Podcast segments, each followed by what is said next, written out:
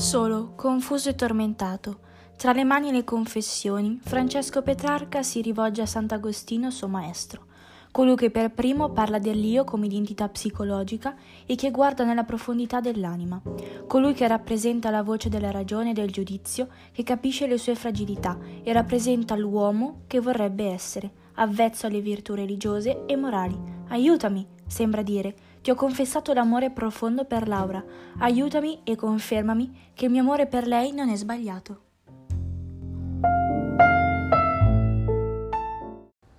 Tu sei un pazzo. Perché per 16 anni hai illuso la tua anima? Sei infelice, ma secondo il tuo dolore. Eppure, quando un giorno Laura chiuderà i suoi occhi che ti piacciono da impazzire, quando vedrai il suo corpo cambiato dalla morte, ti vergognerai di aver legato la tua anima immortale a un corpo che con la morte perde la sua bellezza. Che Dio allontani da me questo pensiero. Eppure ciò accadrà, perché prima o poi tutti devono morire. Lo so, ma secondo la legge della natura io sono nato prima e quindi morirò prima di lei. Ma tu sei proprio un pazzo. Non è detto che chi nasca prima debba morire prima. Per te quindi quei pochi anni che hai in più ti danno la speranza di morire prima di colei che ha causa di tutti i tuoi mali? Ma sei proprio così sicuro? Non ne ho la certezza, ma prego intensamente perché ciò avvenga, e quando penso alla sua morte rifletto su un celebre verso di Ovidio. Lento venga quel giorno e più tardi della mia vita. Non riesco più ad ascoltare queste fesserie. Visto che non ignori la possibilità, cosa farai se questo succederà? Dirò che in questa drammatica situazione starò tristissimo, ma allo stesso tempo proverò sollievo nel ricordarla. Ma per favore non facciamo questi discorsi. Ma tu sei cieco.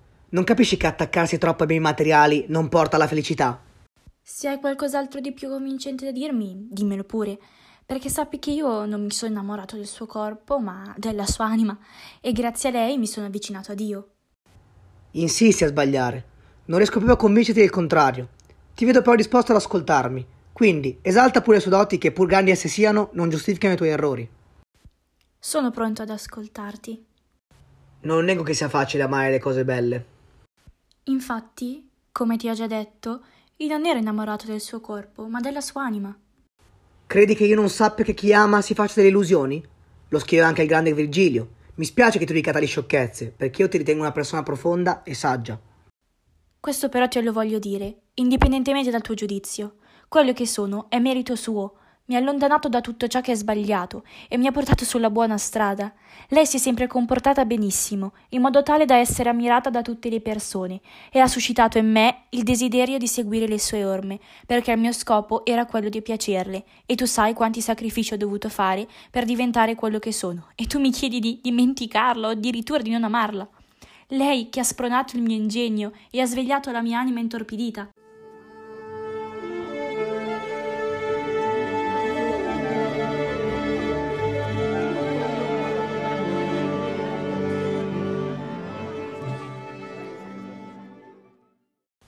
Sarebbe stato meglio un tuo silenzio. Perché mi dici così? Perché è da ignoranti pensare il falso, ma dirlo così spudoratamente è da sfacciati. Cosa ti ha fatto pensare che io abbia detto una falsità? Tutto quello che stai dicendo. Prima di tutto, se tu pensi che quello che sei è merito suo, già questa è una menzogna.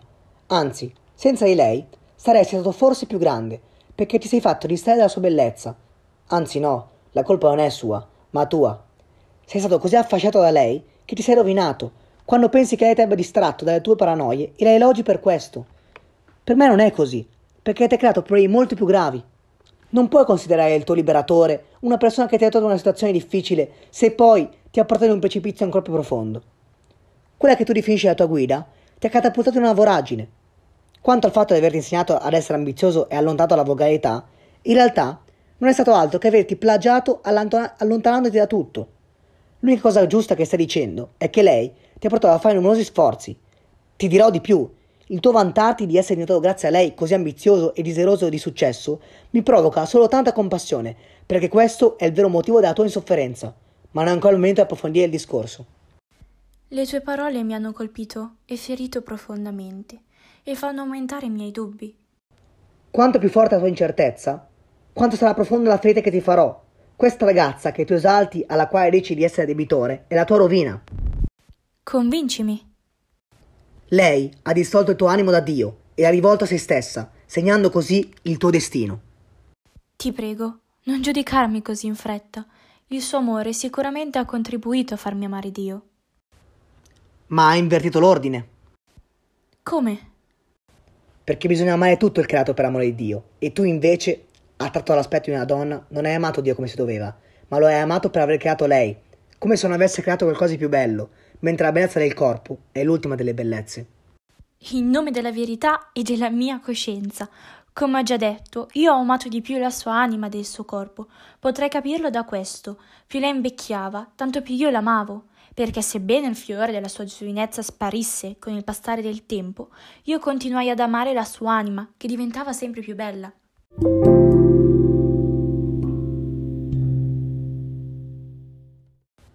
Mi vuoi prendere in giro? Se la stessa anima fosse appartenuta a un corpo brutto e contorto, ti sarebbe piaciuta ugualmente? Non mi permetterei mai di dire questo. L'anima non si può vedere, ma sicuramente, se si potesse vedere, amerei una donna con un'anima bella, anche se avesse un brutto corpo. Ti stai arrampicando sugli specchi, e sono sicuro che se potessi amare solo ciò che vedi, avresti quindi amato il corpo, ma tuttavia sono certo che anche l'anima e i suoi modi abbiano aumentato il tuo desiderio. Il nome Laura ti ha fatto fare grandi cose.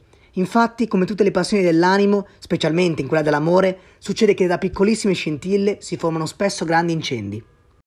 Tu mi obblighi a dire ciò che aveva già detto Video. Ho amato l'anima assieme al corpo.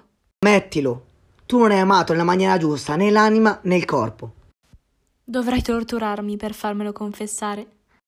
E ti dirò di più, per questo amore sei stato molto infelice. Questo non lo confesserò mai. Invece ben presto confesserai spontaneamente entrambe le cose se riflettessi su quanto ti ho detto. Dimmi dunque, ti ricordi gli anni della tua gioventù? Oppure per la tua confusione non hai ricordi? Mi ricordo tutto perfettamente. Ricordi a quell'età quanto rispetto avevi per Dio, per la morte, la religione, l'amore e l'onestà?